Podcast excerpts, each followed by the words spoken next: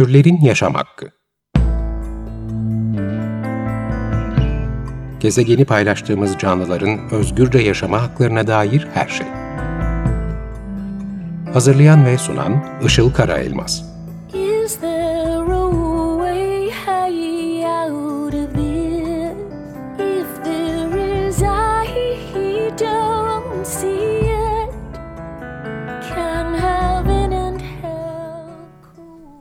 Merhabalar, 94.9 Açık Radyo'dasınız ve Türlerin Yaşam Hakkı programı canlı yayında başladı. Ben program sunucunuz Işıl Karaelmaz. Teknik Masa'da bugün Yiğitcan Demirkan bize destek veriyor. Ee, Bugün türlerin yaşam hakkında e, yine her gün gördüğümüz, çok yakından tanıdığımız bir türe geri dönüyoruz. Kent sokaklarında birlikte yaşadığımız e, hayvanlardan bahsedeceğiz. Özellikle de sokak köpeklerinden, evcil köpeklerden. Stüdyodaki konuğum hem bir akademisyen hem de bir hak savunucusu. Dört Ayaklı Şehir Topluluğu'nun koordinatörü Mine Yıldırım yanımda bugün. Hoş geldin Mine. Hoş bulduk merhaba. Ee, senin kısaca tanıtayım istiyorum dinleyicilerimize önce. Ee, Mine The New School Üniversitesi Siyaset Bilimi bölümünde doktora yapıyor. Aynı üniversitenin şehir araştırmaları bölümünde de öğretim görevlisi. Ee, doktora tezinin konusu şiddetle ihtimam arasında İstanbul'un köpekleri başlığını taşıyor. Ve 1910 Hayırsızada vakasından günümüze kadar İstanbul'da sokak köpeği nüfusunun idaresi ve hayvan hakları mücadelesinin tarihi üzerine yazıyor. Hayvan hakları mücadelesini kent siyaseti, çevre ve ekoloji hareketiyle de ilişkilendirerek geliştiren dört ayaklı şehir topluluğunun ve aynı zamanda Hayvanlara Adalet Derneği'nin de kurucu üyelerinden biri. Ee, biz de Mine ile tam 3 hafta önce burada radyoda tanıştık. Evet. Kendisi komşu programımıza konuk olmuştu. Yerden Yüksek programına Gizem Kıygın'ın konuğuydu. Ee, ve o programda da e, işte çalışmalarını ve köpeksizleşen İstanbul projesini e, anlatıyordu. Yani sokak hayvanlarının bu kentsel dönüşüm süreçleriyle nasıl yerlerinden edildikleri, toplatılıp şehrin çeperlerine götürülüp bırakıldıkları ve orada neler yaşadıklarını e, kapsayan e, bir çalışma alanı var. Bu programı da e, kayıt arşivinden dinleyebilirsiniz. Yerden Yüksek programı 21 Ağustos tarihinde. Ben de çok etkilendim konudan ve Mine'nin bağlamından yani bunu çalışma şeklinden ve ele aldığı bağlamdan. E, o yüzden de hemen bizim programa da çağırmak istedim. Teşekkür ederim. Ben teşekkür için. ederim. Şimdi sen e, sokaklarda hayatta kalmaya çalışan özellikle sokak köpeklerinin neler yaşadığını çok yakından takip ediyorsun. Uzun bir süredir ve önemli bir arşiv çalışmanız var. Kayıt altına alma çalışmanız var. E, çok fazla şey gördün biliyorum. Sırf konuştuğumuz kadarıyla bile e, çok şey anlattın bana. Şimdi sokak köpekleri kentte e, nerelerde neler yaşıyorlar bunları konuşacağız. Nasıl yerlerinden ediliyorlar? E, nasıl organize ediliyor bu? Yani İstanbul'un sokak köpeklerinin başlarken e, güzel bir özelliği var. Hem düşünsel açıdan hem bizim tarihimizi e, yakından ilgilendiren, dolayısıyla köpeklerin geleceğini de yakından ilgilendiren. Bu hayvanlar e, köpek bir tür olarak evcilleştirilmiş bir hayvan kategorisinde. Ama İstanbul sokak köpeklerinin e, özelliği bu hayvanlar şehirli hayvanlar.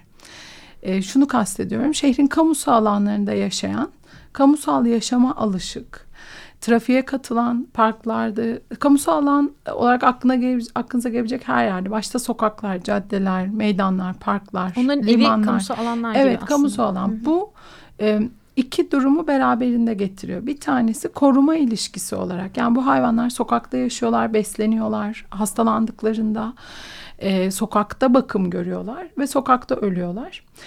E, ikincisi sokağın başından geçen her şey yani sokağa yapılan aslında kamusal alana dair yapılan bütün müdahalelerin e, bir şekilde açık, hareketli ve e, duygusal e, ve yaralanabilir alıcısı oluyorlar. Yani mağdurları demek istemiyorum ama e, şehrin tabi kaldığı, maruz kaldığı bütün değişimlere de doğrudan birinci elden bedenleri e, maruz kalıyorlar. Hayvanların yaşamı İstanbul'da, İstanbul özelinde konuşacağım.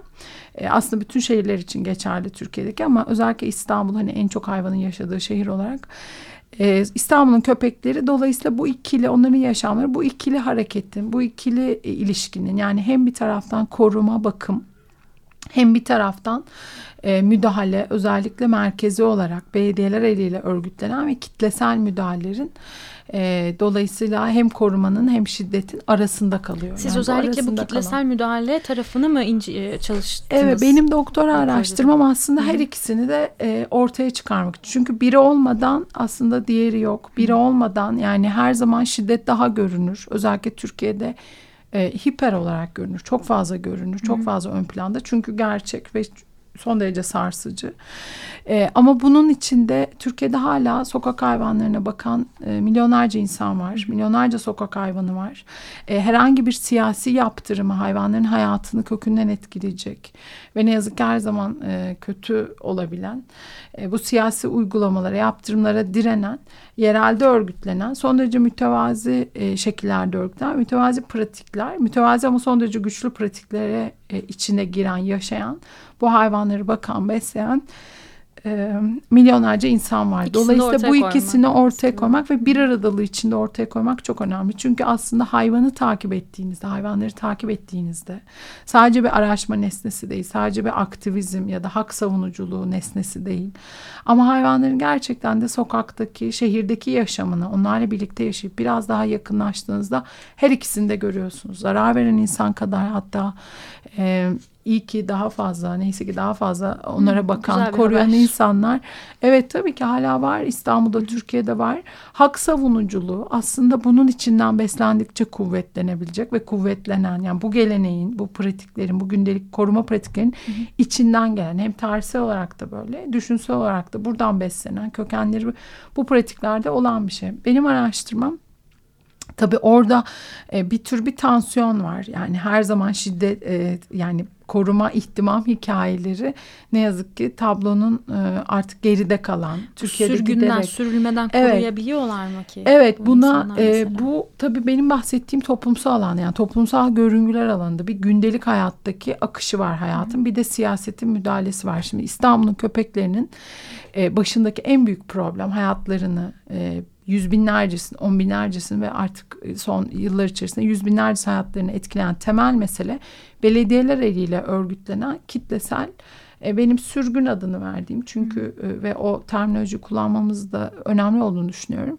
E, kitlesel ve sürgün bu hayvanlar kitlesel olarak yerlerinden ediliyorlar. Münferit vakaların ötesinde belediyelerin bu hayvanların yaklaşımında topluca alıp yerinden edip e, sokaklardan to- zorla toplatılarak uzaklaştırılıp bir yerlere atılıyorlar. Aslında benim araştırmam bu hayvanlar nerelere atılıyorlar? Bu soruyla Ve başladı. sonrasında neler Evet. yaşıyorlar Yani bir diye. kaybolma e, hikayesinin e, ortadan yok olan hayvanlar ve köpeklerden bahsediyoruz. Bu hayvanlar doğru 90'larda olduğu gibi doğruda doğrudan yerinde zehirlenerek işte tüfekle vurularak öldürülmüyor. Ki 2004 aslında o yılında da oluyor ya zehirlenmeler Evet o da oluyor ediyor. ama kitlesel olarak yani tecrübe düzeyinde şehre bakarken hikayeleri bir araya getirip sokağındaki hayvan ne oldu? Belli bir e, dönüşüme girmiş. Örneğin tarla başı dönüşüme girdiğinde tarla başındaki köpeklere ne oldu?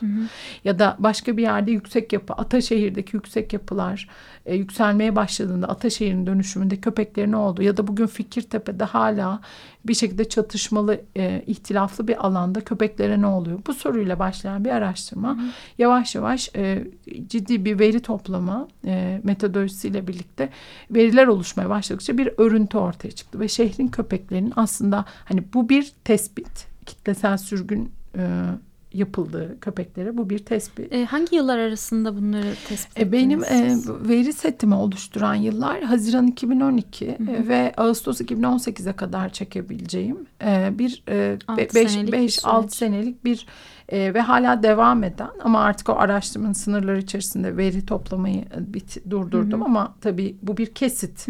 Yani 5-6 senelik bir kesite baktığınızda İstanbul'da toplam kayıt e, 6600'den fazla ihbar üzerinden bize gelen ihbar bizim eriştiğimiz ve ihbarlar geldi. topladığımız. Evet hem bize Köpekler gelen alınıyor ihbarlar- diye öyle mi? Evet köpekler alınıyor ya da köpeklerimiz götürüldü ya da belediye burada e, hayvanlara müdahale ediyor şeklinde görgü tanıklıkları hem bize gelen ihbarlar hem bizim benim eriştiğim yani çeşitli da, e, müdahale olduğumuz angaja olduğumuz hayvanları koruma ve hayvan besleme grupların e, üzerinden topladığımız Beli, bunlar ihbarlara dayanarak. Peki belediyeler e, kendi görevleri kapsamında o hayvanları alıp aslında e, bakım evlerine götürüp kısırlaştırıp aşılatıp aldıkları Evet, yere geri bırakmakla şimdi 2004 yılında yükümlüler. evet 2004 yılında yürürlüğe girmiş hayvanları koruma kanunun e, tanımladığı, belediyelere tanımladığı yetki ve sorumluluklar bunlar. Belediye hayvanı alabilir, yerinden etmek anlamında değil, hayvanı tedavi amaçlı alabilir.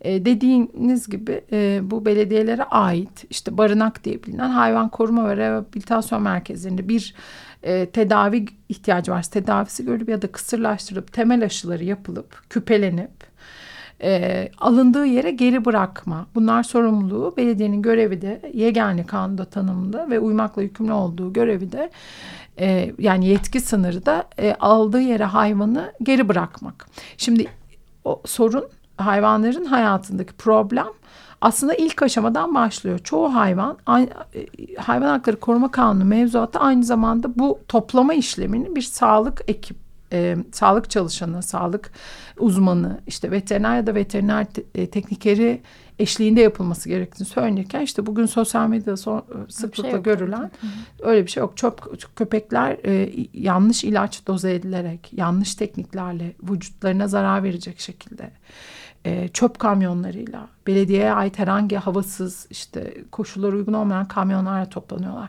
Bu detayın e, veri olarak kayıda altına alınması çok önemli çünkü ihlalin e, yani ha, büyüğü büyük kısmı bu noktada başlıyor. Yani Siz de aldınız ihlal- bunu kayıt altına Evet yani aslında bütün çok, vakayı. az şeydi çünkü operasyonların çoğu belediyelerin düzenlediği başta İstanbul Büyükşehir Belediyesi olmak üzere tabii ki bütün şehir alanında ama ilçe belediyelerinin düzenlediği operasyonların çoğu bu da mevzuata tamamen aykırı bir şekilde mesai saatleri dışında hatta gece yarısı ve e, hiçbir ka- kayıt altına alınmadan gerçekleştiriliyor. Dolayısıyla önceden bilemiyorsunuz, sonradan takip edemiyorsunuz. Vatandaş olarak bu bilgiye erişiminiz yok. E, sadece ona denk gel yani tanıklık üzerinden denk gelebiliyorsanız o hayvanın bir belediye ekibinin aldığını görebiliyorsunuz. Şimdi bu kısmı zaten büyük bir soru işareti, büyük bir kayıt dışılık burada başlıyor ve ihlal de burada başlıyor. Ama hayvanların hayatını asıl etkileyen süreç buradan sonrasında oluyor aslında. Bu hayvanların büyük kısmı ben size bu araştırmanın yani benim araştırmamın sonuçlarını yani bulguları üzerinden konuşacağım. İstanbul'da bu şekilde toplatılan köpeklerin bir kısmı yalnızca bir kısmı belediye barınaklarına da tecrit ediliyor. Bir daha sokaklara geri dönmemek üzere. Bu hayvanların ikinci katman bilinmezlik ve kayıt dışılık burada devreye giriyor. Belediye barınaklarına giren hayvanların kaçı sokağına geri dönüyor? Bu bilgiyi defaen talep etmemize rağmen bilgi edinme kanunu kapsamında bakanlıklar, tarım orman müdürlükleri, belediyeler cevap almanız mümkün değil. Barınakların çoğu geldiğimiz noktada bu operasyon arttığından, hızlandığından beri gönüllü erişimine yavaş yavaş kendini kapatıyor. Yani hayvansever gönüllü erişimine Takip etmek isteyen de gidip sorduğunda veya gidip görmek sorduğunda istediğinde evet çok az erişim var artık. Üçüncü katmanı ise bu ihlalin barınağa götürmeyen hayvana ne oluyor peki? Şimdi binlerce hayvandan söz ediyoruz. Bir kısmı barınakta ve bu barınaktakilerin öldüğünü, öldürüldüğünü düşünmemiz için çok fazla neden var. Haber alamıyoruz, geri gelmiyor. Barınakların belli bir kapasitesi var. E, perspektif bakmak ve yaşatmak olmadığı için öldürmeye ve tecrit, et, tecrit altında yok etmeye yönelik olduğu için belediyelerin mantığı hayvanların öldüğünü düşünüyoruz. Geri kalan ne oluyor?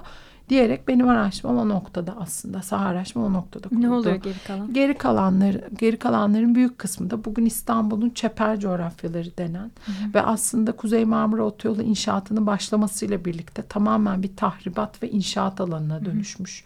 İnşaat şantiyesi ve hafriyat sahalarıyla parçalanmakta olan bir takım e, meskun olmayan yani insan yerleşiminden uzak coğrafyalara terk ediliyor bu hayvanlar. Bugün işte çok bilinen e, ha, Hastal, Belgrad ormanlarının kuzeyi, İstanbul'un güneydoğu çöpe, çeperindeki Kurtköy ormanlarının binlerce köpek olmasının nedeni bu hareket. Bir, oradaki köpeklerin varlığının arkasında bu şekilde sistematik bir örgütlenme belediye Ya köpekleri oraya götürürken orada e, şey diye düşünmek istemiyorum. Hani bunlar burada ölsünler diye götürüldüğünü de yani daha iyi niyetli bakarak şey diye düşünmek istiyorum. Hani onlar da orada yaşayabilirler bir şekilde ormanda yaşarlar diye düşünerek mi acaba? Hmm.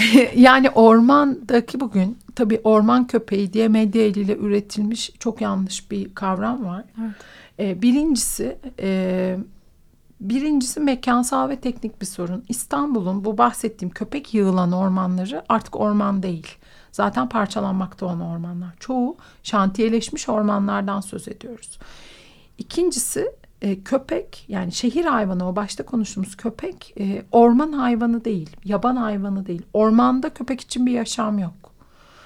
E, yani ee, insansız hayatta kalamazlar. İnsansız hayatta kalamazlar. Bence Böyle çok ev, vurgulamak evet, lazım. Insan yani, öyle bakımı ve yerleşimi hayvan için hayati bir öneme Zaten sahip. Zaten o da insanların olduğu yere gelmek için evet, geri dönüyor yollar, yani orada kalmıyor evet, ki. Pek çoğu yollarda e, eziliyor. Evet. İstanbul, bütün o yollar yani hayvan köpek faaliyete doğru, insan faaliyeti ve yerleşimine doğru çekilen bir hayvan. Hı hı.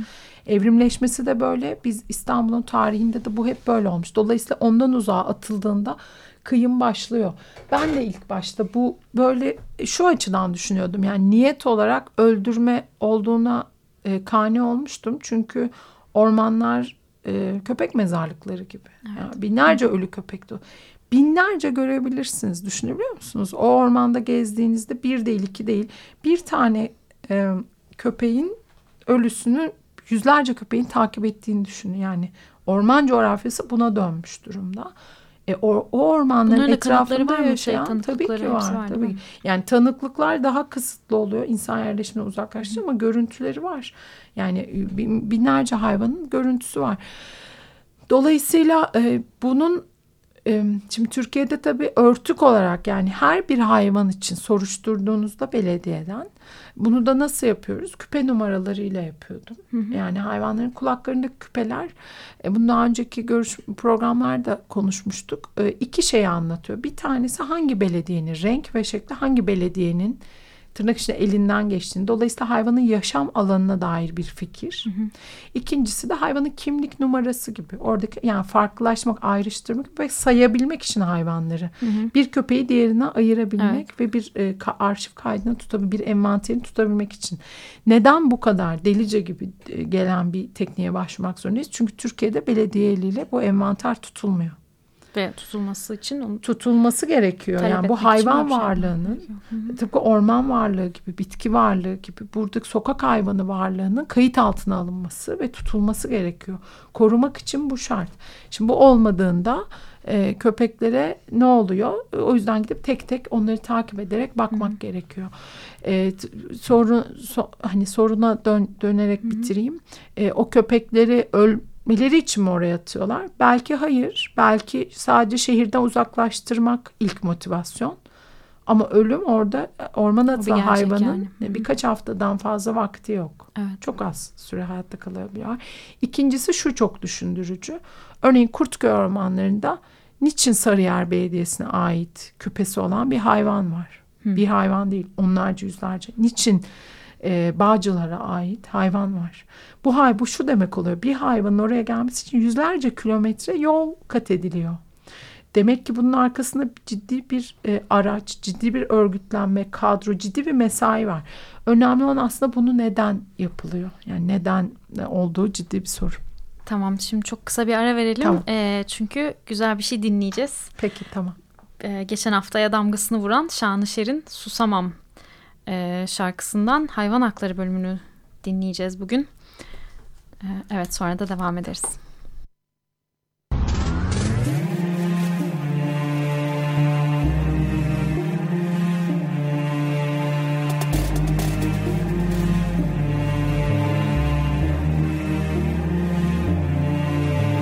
Bir kap su ver çok mu zor Vicdanlı ol belanet. Anlamak istemiyorsun ama bütün bu canlar sana bana emanet. Lan bir düşün. Soğukta kışta dışarıda tek başına yaşıyorsun. Dilini anlayan kimse yok. Hep tehlike Hep felaket hep afet. Kazanamazlar ya yaraya rastlarlar. Adem'e bir türlü yaranamazlar. Vicdana bakar paraya bakmaz. Toplayıp ormana atmak çözüm değil. Bunlar kurt değil ormanda. Kendi başlarına yaşayamazlar. Onları sen savun. Onlar kendi haklarını arayamazlar. Barınaklar dolu memleket acı Seması kara Sokak hayvanlarına tecavüz etmenin işkence etmenin cezası para.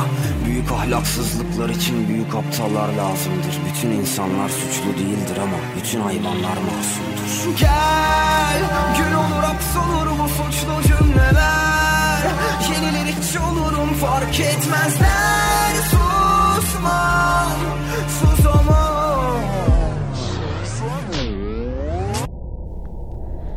Evet 94.9 Açık Radyo'da Türlerin Yaşam Hakkı devam ediyor. Konuğum Dört Ayaklı Şehir Koordinatörü Mine Yıldırım.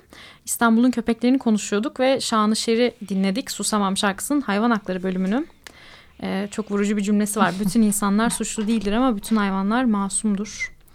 Epey bir paylaşıldı sosyal medyada. Ee, çok kısaca bir notum var burada. Tabii sadece köpekleri görüyoruz ama yarın bu saate kadar tam 200 milyon duyarlı varlık hayvan öldürülecek et, süt ve yumurta endüstrisi tarafından.